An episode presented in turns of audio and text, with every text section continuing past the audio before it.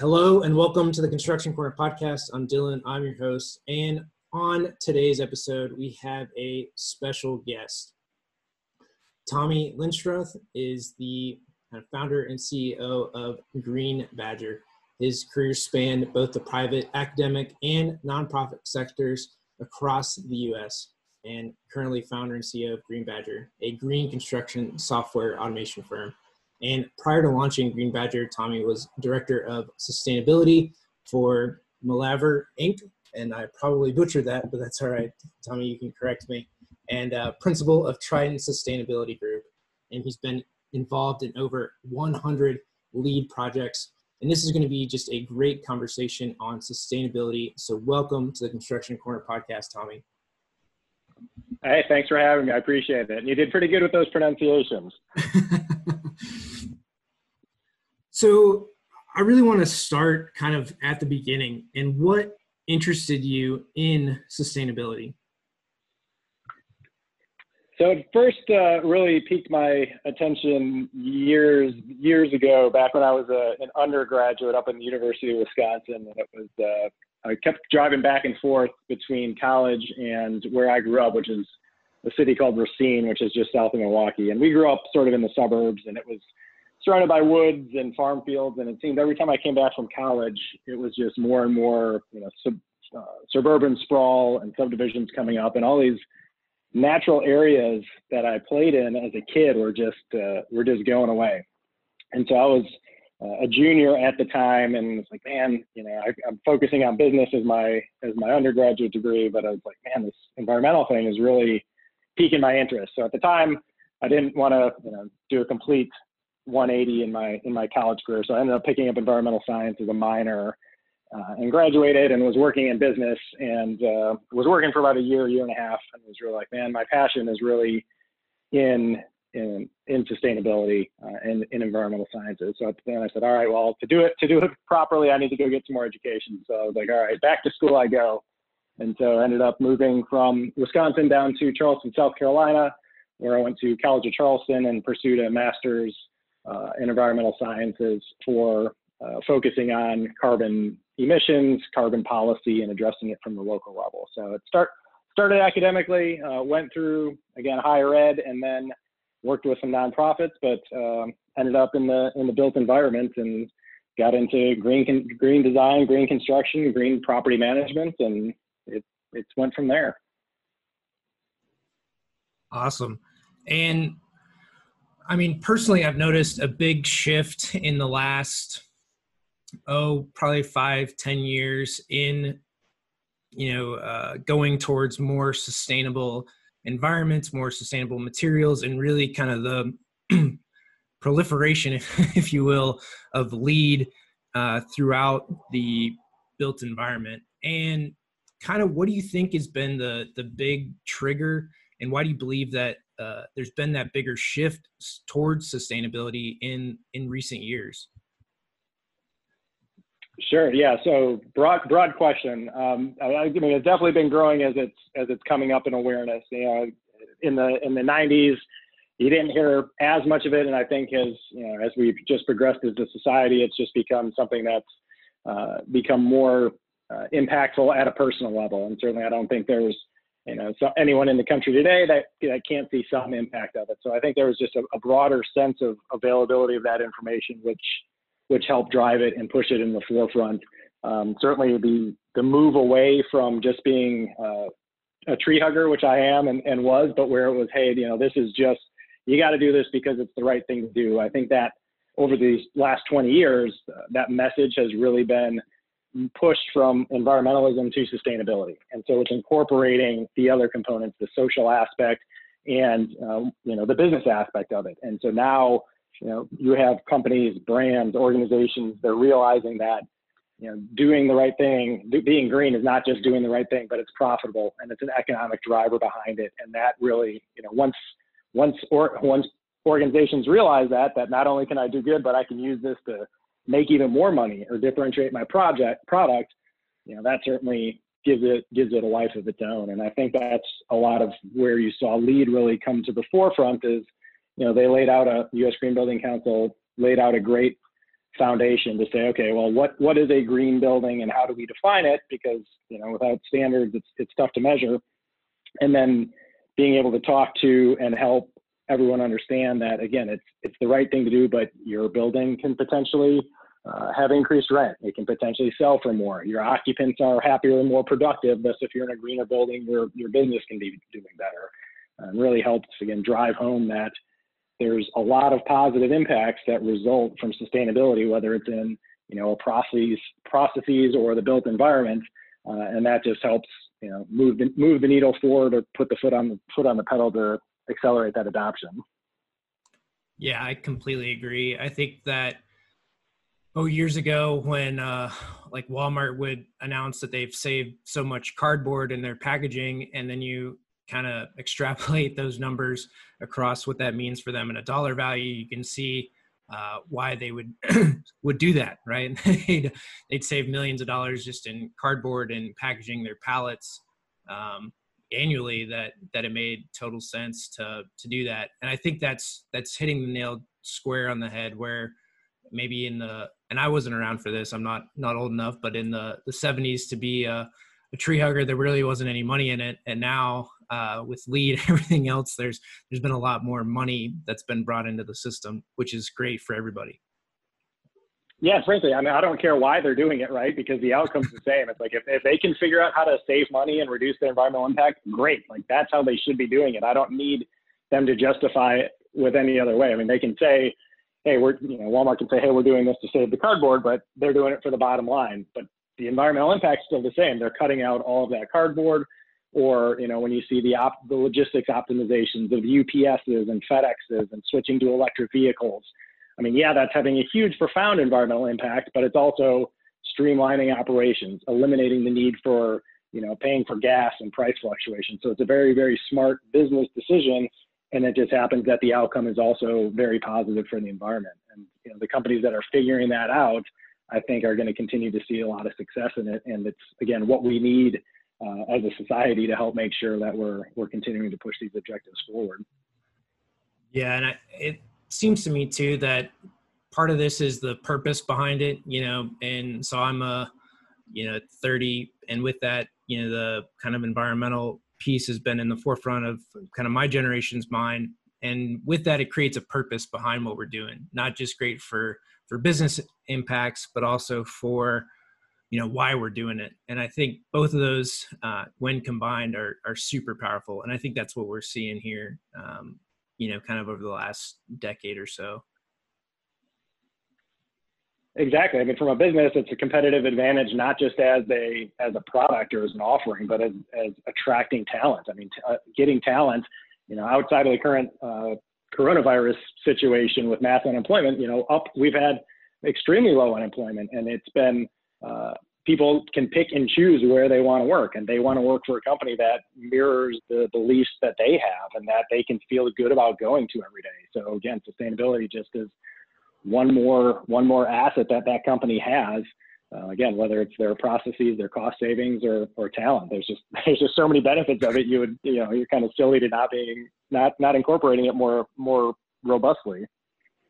Yeah. And with that you know in the on the construction side of things LEED's been a, a big piece of this and having that founding body that governing body the set of principles and design guides that everyone kind of adheres to for saying that they have a green building.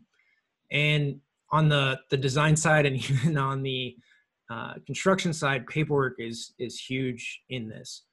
And what's kind of just in LEED certification in, of a building what's the impact of having a building certified versus maybe designed to a LEED standard whether that's silver or gold? Um, you know and having the paperwork in place kind of what what ends up being that benefit because there's a lot of work that goes into certifying a building and putting that that LEED plaque on the wall. Um, what's kind of that that benefit that you see of going through the whole LEED process? Sure, and, I, and I've been on both sides, and I, you know, I could make the argument uh, both ways, and I mean, certainly that's why I launched Green Badger is to make that paperwork process as easy as possible. Nobody likes paperwork. It's like saying, do you want to go file your tax returns every week. No, nobody wants to do that. You want a quick and easy way to do that. But does the IRS need some mechanism to make sure you're, you know, we're not all just claiming that they owe us a refund of a million dollars? It's like, yes, of course. It'd be it'd be stupid to think otherwise. And I see it the same way as with LEED, right? It's it's without that verification. I mean, you need to have some rigor to it. Could it be much more streamlined? Yes. I mean, 100%. They they make things overly complicated, and I don't know why, but hey, it keeps me in business. Um, but you need you need that there for verification. I mean, you're talking about you know, hundred million dollar building. You, you got to be able to put forth the effort to to demonstrate compliance, and I'll and I'll tell you why. I mean, it's because I've been through too many of these, and it's as soon as as soon as they took that requirement off, as soon as an owner said, you know what, LEED certifiable is fine.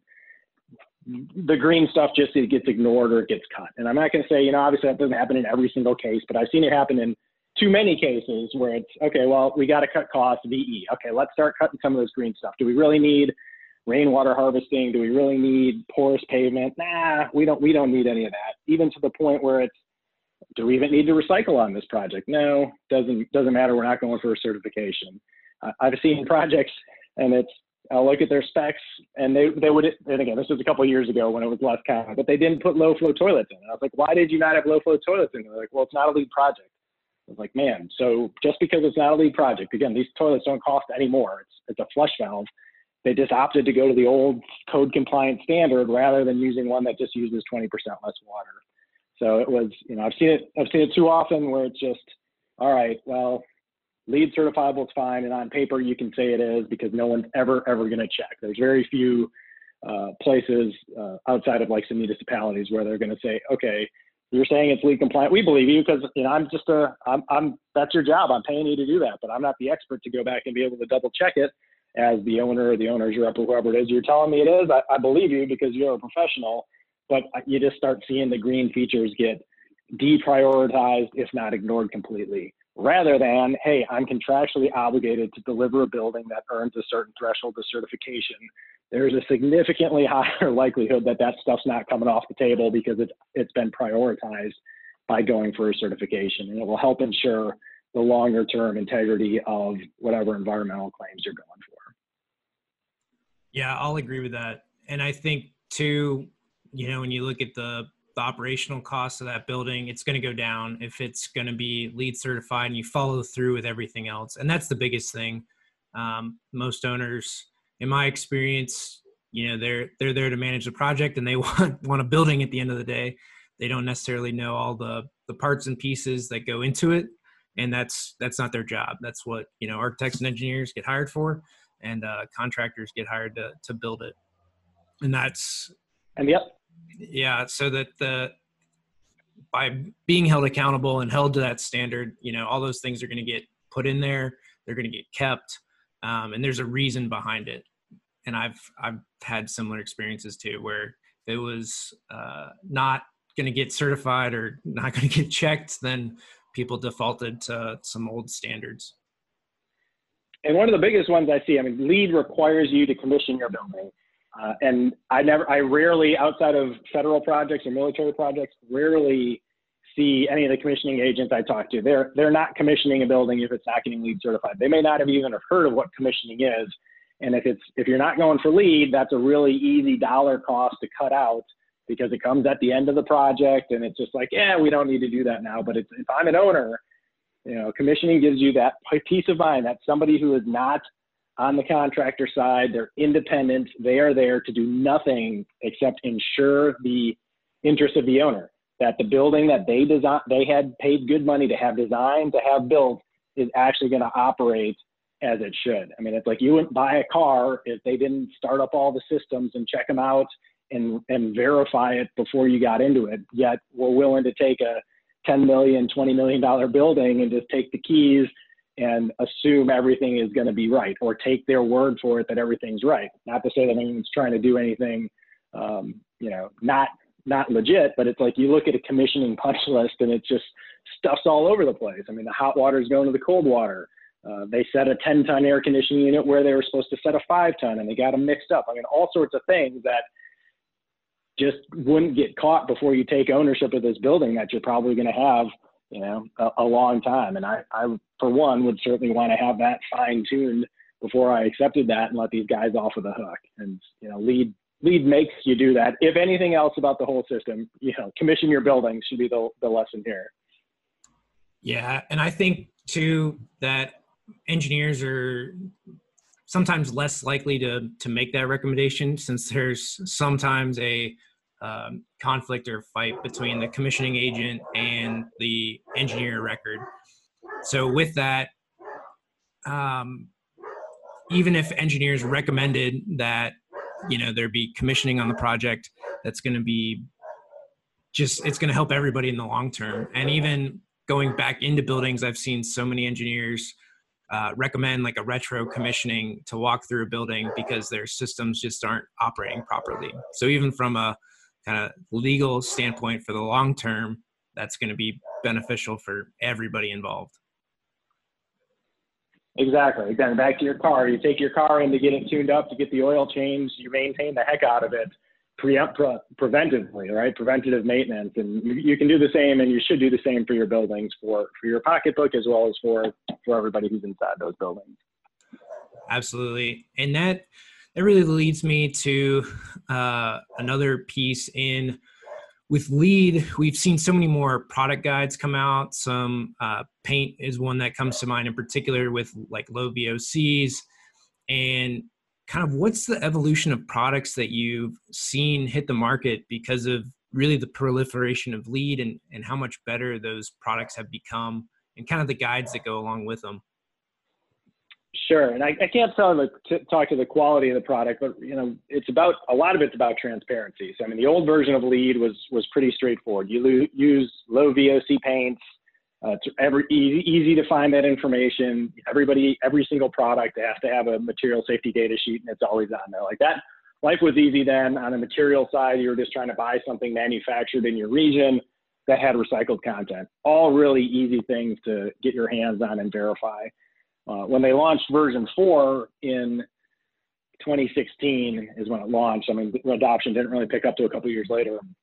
They really elevated the bar, and it wasn't even necessarily for that version saying these products are better than their compatriots, but it's they published information. So now you need environmental product declarations, health product declarations.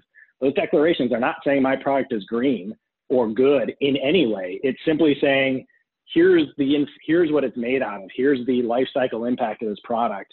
You know, it still takes somebody to be able to decipher that and then do their own compare and contrast between is this product better than that product you know, before you couldn't tell because that information wasn't publicly available. You couldn't get your hands on it, and frankly, most of the people hadn't done those assessments. Um, so LEED has not still gotten, in my opinion, they still haven't gotten to the point where they said you're using the optimized products. They're saying here at least the information is available. But that did transform the market. I mean, there were zero products that had an environmental product declaration, you know, four years ago, and now there's thousands of them out there. So it took uh, it took that becoming the standard and it shifted the amount of information that was available. Now the challenge is, you know, you've got to pay for all of that testing. It's not cheap. There's only four organizations in the U.S. that do it. They've got kind of a stranglehold onto it and they control what goes into it. And if you're a small regional fabricator or something, are you going to pay and do that? No. So are you now at a disadvantage when you're competing against the nationals that might do that? Yes. And it's, you know, that's, that's where I see some of the risks come in. It's, a lot of this is you got to pay to play. Is it going to get us better stuff in the end? We'd like to hope so, but you know, if I don't have the resources as a small company, I can't afford to get an environmental, a third-party environmental assessment done and spend tens of thousands of dollars on it for every single product in my product line. Can Armstrong? Yeah, they can afford to do that. It costs the exact same to them, except they're a hundred times larger than you. So, uh, you know, there's definitely some pros and the cons of of that. But the intent was, how do we transform the marketplace to start asking these questions. And I would guess the next iteration of LEED version 5.0 is going to say, well, you need to not just use products that have declarations and have this information available, but you need to do some diligence on choosing the ones that actually are more impactful. Uh, of course, all I was doing is transferring the burden back to the, the owners who now have to pay architects to become, you know, chemical scientists and try and decipher down at a 100 parts per billion you know what does a product have into it Um, so again, it's still it's it, it's tough, and because it's putting the onus on design teams or manufacturers to help figure out what that is. But in the end, is that going to be a positive thing? You know, most likely. More information is always better. Help us make more educated decisions of what we're putting into our buildings. Yeah, and it the easiest comparison that I kind of think of is like UL for a lot of equipment, right? Where they've got to get tested and be, you know, UL listed, and there's only like two labs that can do that for most equipment, and you know, it's kind of the same same way where it costs, you know, tens of thousands of dollars to to get that testing, but once you have your UL stamp of approval, you know, you're you're good to go. Funny enough, that UL is the, the biggest producer of EPD environmental product declarations in the U.S. as well. So they've got their fingers on that. And it lasts five years, but again, some of these other ones only last a year or two years. So every year you're paying to have your products retested and re-verified. And again, that's probably a good thing. I'm, I'm not a chemical scientist to know enough, you know, in the manufacturing process. Is my paint really different this year than it was last year that I've got to go back and get it retested? No idea on how on the the value that provides. Um, but that's sort of the lay of the land. And again, that's where we come in. Uh, we're just trying to make this as easy as possible. What we have found is that people don't, they want to do the right thing. They just don't want to spend hundreds of hours trying to figure it out. If you tell them, go use this paint, you'll get your LEED points, they'll say, fine. I will, unless this is like 10 times as much as the next paint, uh, you know, don't, just tell me what to do and we'll do it. Like we don't want to have to be out here spending hundreds of hours of research. And that's where we see a lot of fighting between the design community and the uh, construction community. Under the old version of LEED, it was really easy to have a more general spec and say, you know, use steel with recycled content. And now their specs are because people are still just learning about this stuff. They're saying, well, use all these products that have environmental product declarations. And by far and away, mo- most products in the construction world do not. Like it's a, it's a minority of products that actually have that type of information. And so now uh, it's out to the contractor, and they're supposed to be going to their supply chain and their subcontractors and saying, Where's this information? Is it available? Nobody knows. Now everyone's yelling at each other because that information's out there. And frankly, it's probably for a product that the, no manufacturer makes one with an environmental product declaration. So instead, it's just, hey, use these products that do have them, meet your thresholds, meet your requirements, and let's get on with our life. So you could definitely do a little bit better on the on the design side, specifying those products um, to help make that make life a little bit easier. I mean, if you tell the contractor use drywall A, B, or C, and they'll they they're the ones with the environmental product declarations, they will use drywall A, B, or C. Like, don't make them figure out where to go and find where these products exist. And that's why we started just coming out with our own guidance and saying, all right, guys, we're not going to get specific. I don't care who you use or what you use. Here's where you look. Don't look everywhere. Look, focus your efforts. You'll be able to find all of your information. Uh, you'll be able to, here's the products that actually do have uh, environmental product declarations, health product declarations. Let's focus our efforts so we can really focus on spending our time getting our buildings built safely, healthily, on time and on budget, not going and slogging through reams of paperwork because that's just not productive use of people's time. Yeah, we definitely want to make things simple, easy to understand, and it's. Uh, I mean, as you mentioned, it's you know where that onus lies you know if it's in the spec or you do supply chain and who uh, who needs to figure that out so i mean i'm glad that that you're looking to help solve solve that and make it easy for kind of everybody within the process um, since architects aren't always savvy to the supply chain and contractors aren't uh, necessarily always up on the the latest requirements you know until it's in a project and a spec and they've they get hammered for uh, not having something. Right, and again, the architects, you know, you got the big ones, the big national ones, and they, they've got they've got people who are out there looking and doing this. But I mean, by far and away, you've got a heck of a lot more small, local architecture firms, and they don't have the luxury of having a person who's you know dedicated to researching sustainable products. And it's maybe they got a lunch and learn on it, maybe they didn't. You know, it's tough.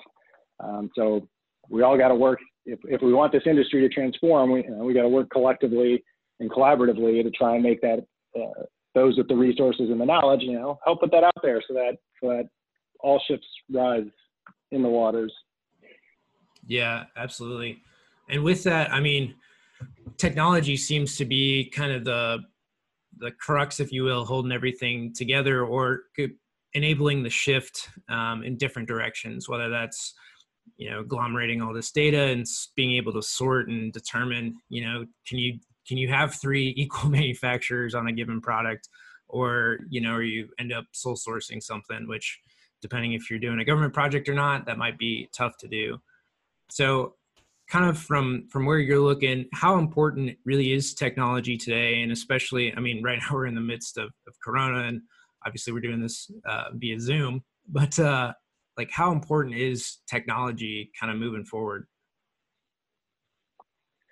uh, it's hugely important. You know, I don't think you'd find anybody who, who says it isn't. I mean, you know, when you look at going from uh, from doing blueprints by hand to doing them by computer, now that was transformed into full 3D BIM modeling. I mean, the more sophistication uh, once you get through the learning curve, just you know, ends up now everybody's doing BIM models, and it's it's like an afterthought if you're not, because the benefit is just so so huge and it allows you to, to design and construct and manage these processes so much more. You know, we fall into the constructability side of things and it was, everyone used to do scheduling through, uh, through spreadsheets and then they moved into probably, you know, Microsoft project and now they're up in the Procores and all these other tools that are out there because it just enables them to do so much more in so much less time as well as help provide the transparency and accountability that you know project teams are looking for. So you know, when you look at sourcing products, being able to instantly have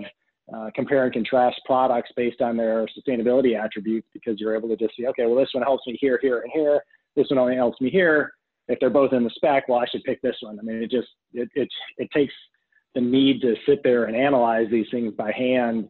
Um, it makes that makes that go away, and then the being able to validate track, record all this stuff you need, again, specific to LEED. it's like if you're not doing it through technology, you've got a really nasty Excel spreadsheet that you're filling out and logging by hand. And, you know, again, uh, now that we're in uh, the, the situation we're in, would you rather stare at a dashboard that your whole team can see exactly where you're standing, how you're tracking, or would you rather send out updates that people have to go and open up 10 different spreadsheets to see how you're doing and hope that somebody didn't screw something up? Um, so, you know, by far and away, whether it's on the design side, whether it's on the construction side, uh, you know, technology is helping us design those, build, design and construct these buildings uh, better, faster, uh, and with a lot more flexibility, I'd say, than than not. Yeah, I mean that's so like my core business is automating electrical design. So that's it's taken BIM that that next step to where you know we're laying out a full DD set in in really minutes um, and moving into other disciplines and not just electrical. You know, low voltage, mechanical, um, and we see the industry kind of moving to where everything that you're saying, you know, from hand drafting to to BIM where we are today, from scheduling to you know now in procore and everything's automated on those sides to you know what you're talking about and agglomerating all the data for LEED and tracking where you are.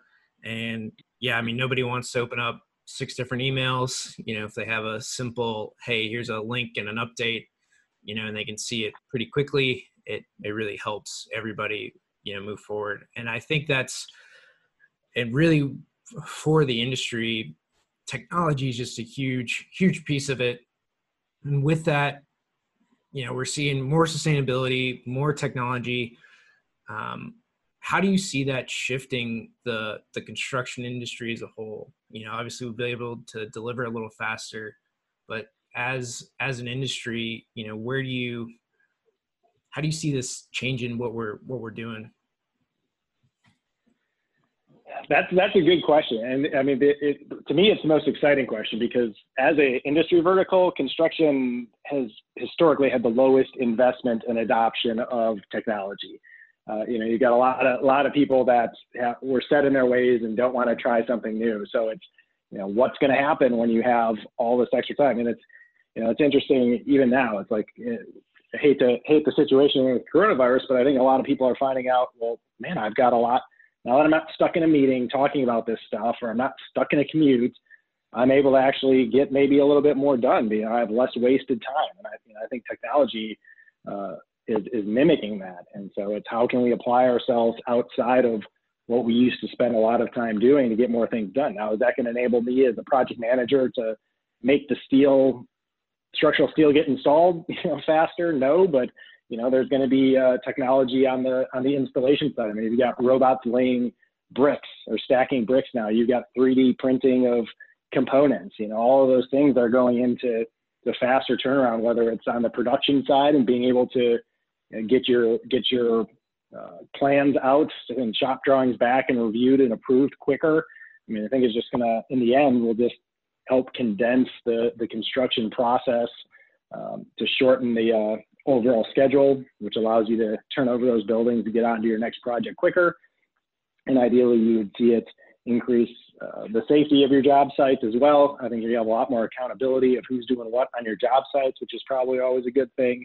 Uh, and you know what I've seen in terms of mapping your buildings. I mean, you can literally turn over an entire virtual building. You've got the not only the the BIM file for it, but you can now document uh, you know the entire construction inside the building. You know, you can now have pictures of what's behind the walls, and it's just you know you're literally turning over a uh, a, a, virtual reality uh, component of your building at the end of the project. So I think there's a, I think this particular industry has a lot of room to grow and is going to see, you know, a lot of upside to it in terms of enhancing productivity, enhancing the, uh, the long-term value of these buildings.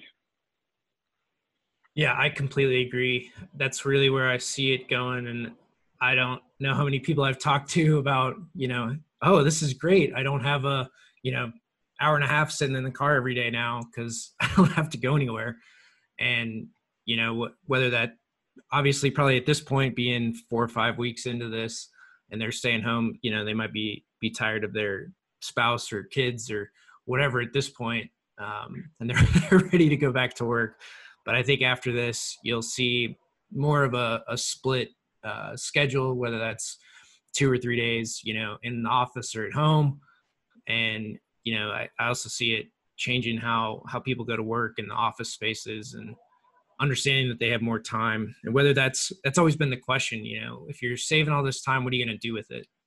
And I see a few things in spend more time with clients or like on the design side and even on the uh, construction side, people are just getting burned out. You know how many people leave the construction industry um, turnovers usually 10 to 12 percent a year. Um, so you you start looking at just attrition out of the industry from super long hours or the highs and lows so to be able to to even those out i think would be hugely beneficial just to the the longevity of someone within the industry and to know that they have a have a career and it's going to be there for a while is the other the other thing i i try to think about for the industry I don't know what your your thoughts on those pieces are.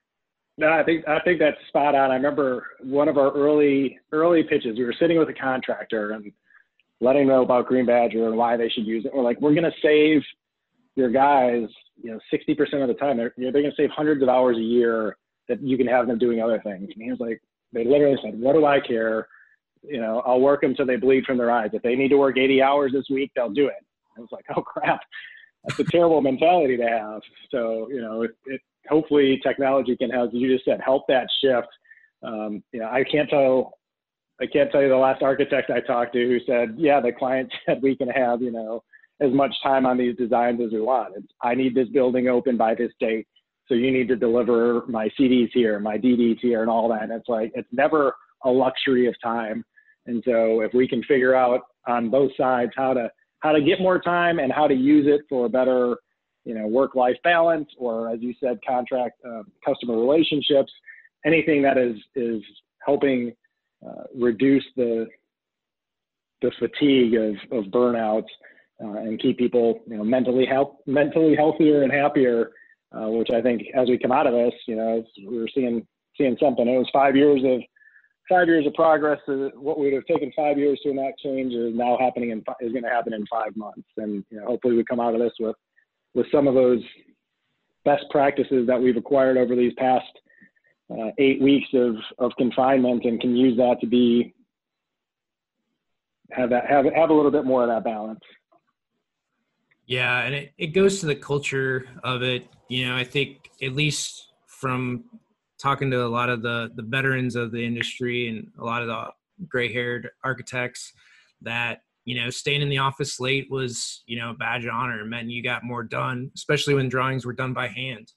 The only way to do them was to work longer hours. You didn't have, there was no tool or really better way to do it. You just had to stay in the office longer. Um, and I think the same was for construction. You know, you, you got more done if you worked more hours and not set the robot and hit go for for a lot of these things or used a better tool to do the job so i think that's part of the the shift too is as we as the workforce changes and the generation change um, up into leadership we'll we'll see more of the use of, of newer technologies and newer tools to to do things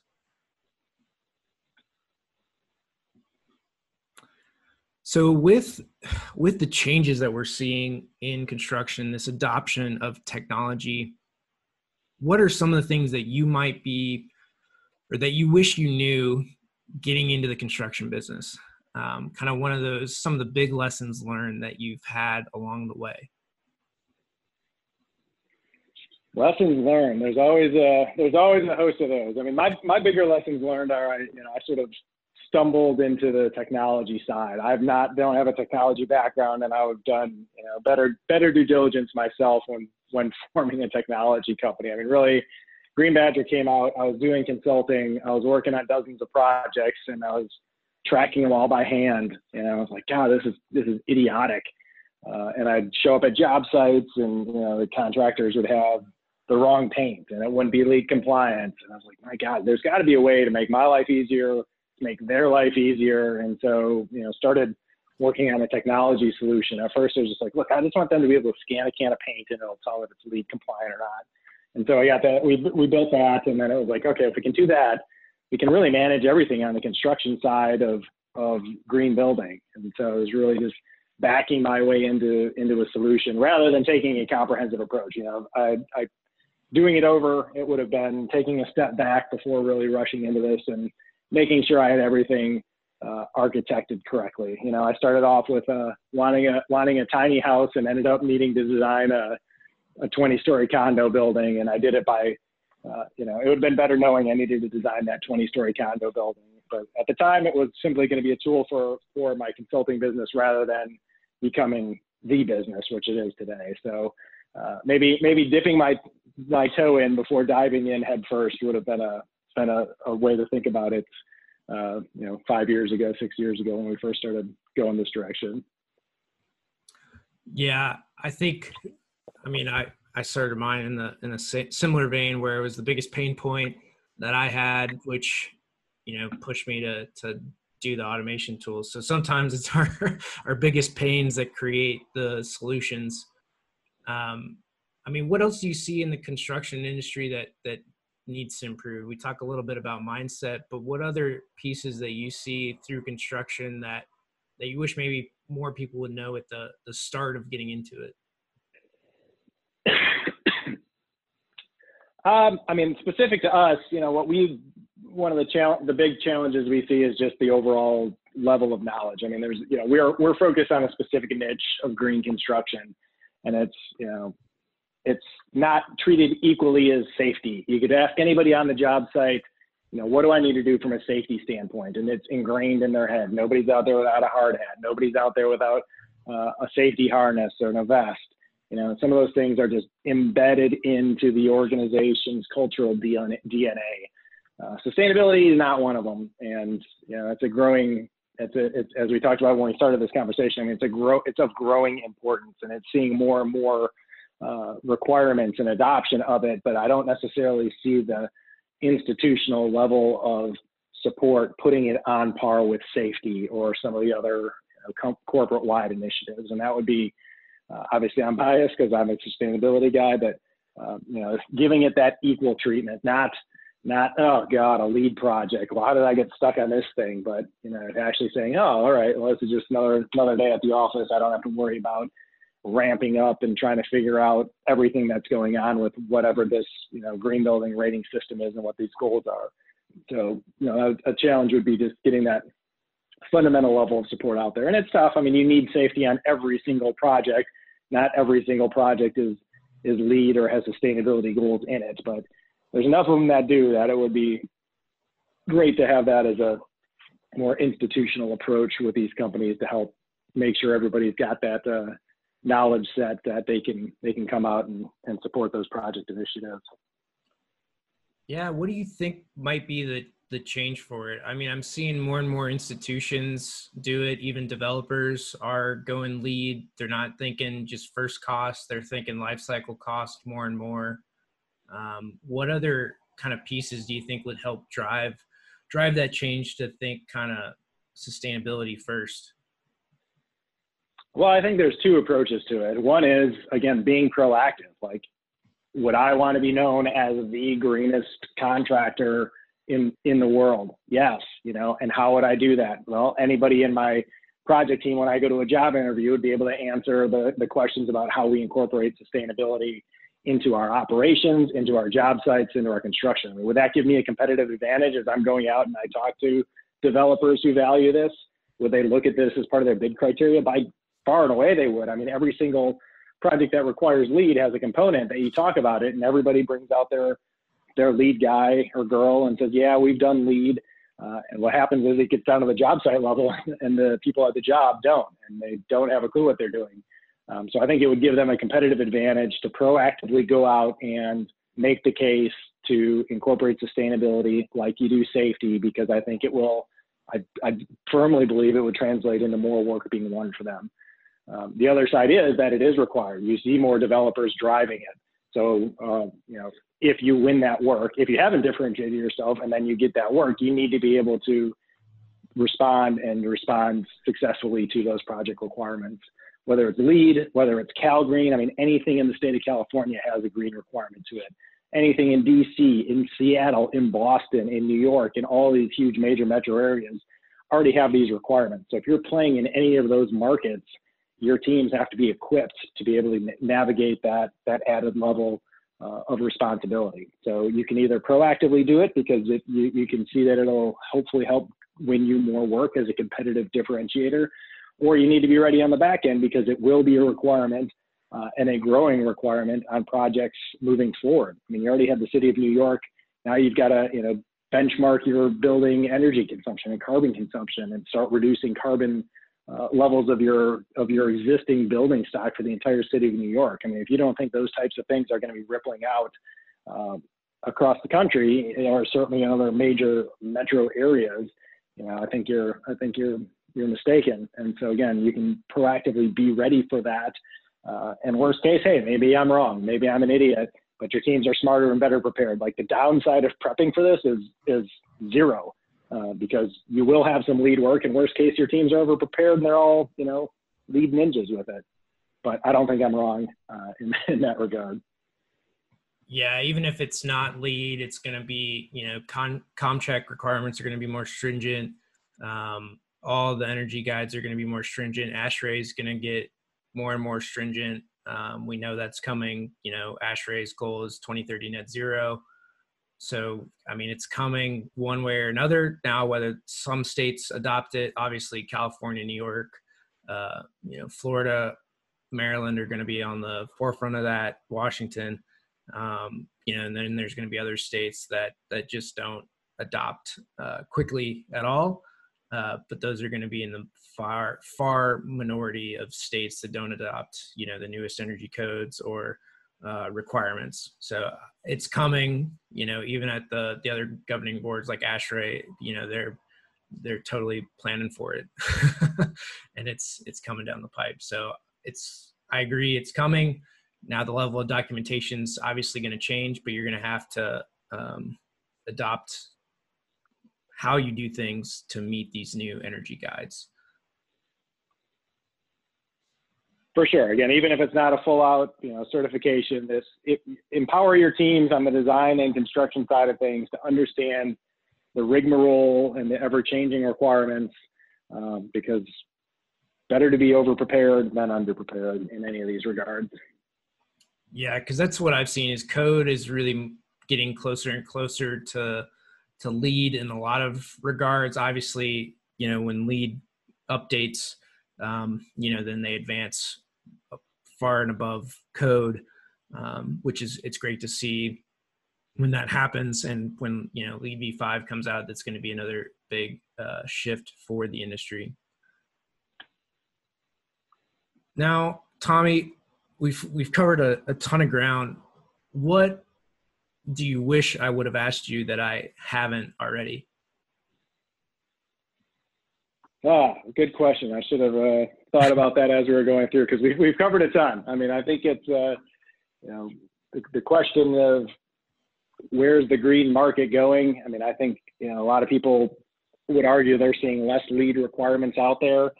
Um, you know, I think it's to me that's just a perception thing because it's become so common, right? It's like it used to be unique. It used to be like, oh man, there's one LEED project in all the city. Uh, now it is so common that it that people think sometimes that it's going away again, whether it's LEED, whether it's WELL, whether it's any of these other rating systems, Green Globes, Cal Green, um, I think the the market is moving in that direction, uh, and it's going to be a broader requirement. It constantly evolves. Teams just need to be to be prepared and ready for it, and to try and stay on top of it.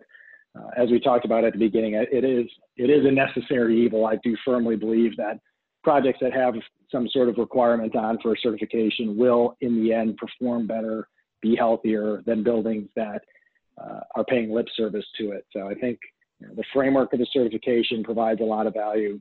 I think we all need to continue to just work to make that process the process easy, not the threshold, not the requirements. Those don't those need to be held high. Uh, if you're earning a platinum certification, your building better be pretty darn good, but you don't have to make it walking through fire to be able to prove that's what you did. We can continue to work to try and streamline that process as an industry because, again, the reason when I talk to developers and people they hate LEED and don't want to do it is because of the perception of the headache and the time that's required. And it currently is a big headache and requires a lot of time and effort. And it's like, would I rather pay somebody to do all that or would I rather use that money and put solar panels in my building? You know, you could get into quite the argument about where those dollars are better served, uh, all things being equal. And so, how do we how do we uh, make how do we encourage more people to green up their buildings? It's by having a high standard, but by making the process easy. Don't make them guess. Don't make them jump through hoops. Don't make them uh, track you know 10 file folders full of paperwork behind that they've got to have alphabetically organized and put in the Dewey Decimal System. Like that is just it's overkill. There's there's better ways to do it, and that's what I'm spending. Uh, I spend every working waking hour, or working day doing, and um, again, I support the the value the certifications have. I think the market will continue to grow, but we we can there's a lot of room for improvement to the process, and by doing that, it's going to just continue to increase the uh, the desire of people to want to utilize these rating systems. I agree. And Tommy, before we kind of wrap up here, where can they find you? What's the best place to go to find more about you and more about Green Badger? Sure. Everything they can find, we're extremely transparent. All pricing's up there, product demos, uh, literally everything you can get from our website, which is www.getgreenbadger.com. That's G E T greenbadger.com. And then you can find us on all of the usual social platforms should you care for our witty witty uh, tone of voice. I always like a little wit and a little humor, uh, not the necessarily always stodgy that you get on uh, on LinkedIn. Now to to wrap up, I mean, guys, we've covered a ton of ground here today. Tommy's been a wealth of knowledge. We talked, you know, the evolution of LEED that it's becoming more prevalent, not the the one per city how important commissioning is, and this is regardless of whether you do LEED or not. Just get your building commissioned. That's going to be a big part of it. And usually that falls by the wayside if you're not doing LEED. The improvements that we've seen in technology is going to really help us get our time back. And if you're listening to this during the, the corona uh, epidemic, then you know kind of what you're going through. Or if you're hearing stories about it, uh, listening to this years later, you might uh, remember what it was like to actually get your time back and to save those costs. And that's really the the point of using technologies to better utilize your time, not doing these kind of tedious tasks, not making the process a big pain. Uh, LEED is super beneficial for the the environment you're building, your business, and having a simple and easy to use process will make LEED much more valuable to you and your clients. And with that, that is this episode of the Construction Corner podcast. Thank you for listening, and until next time.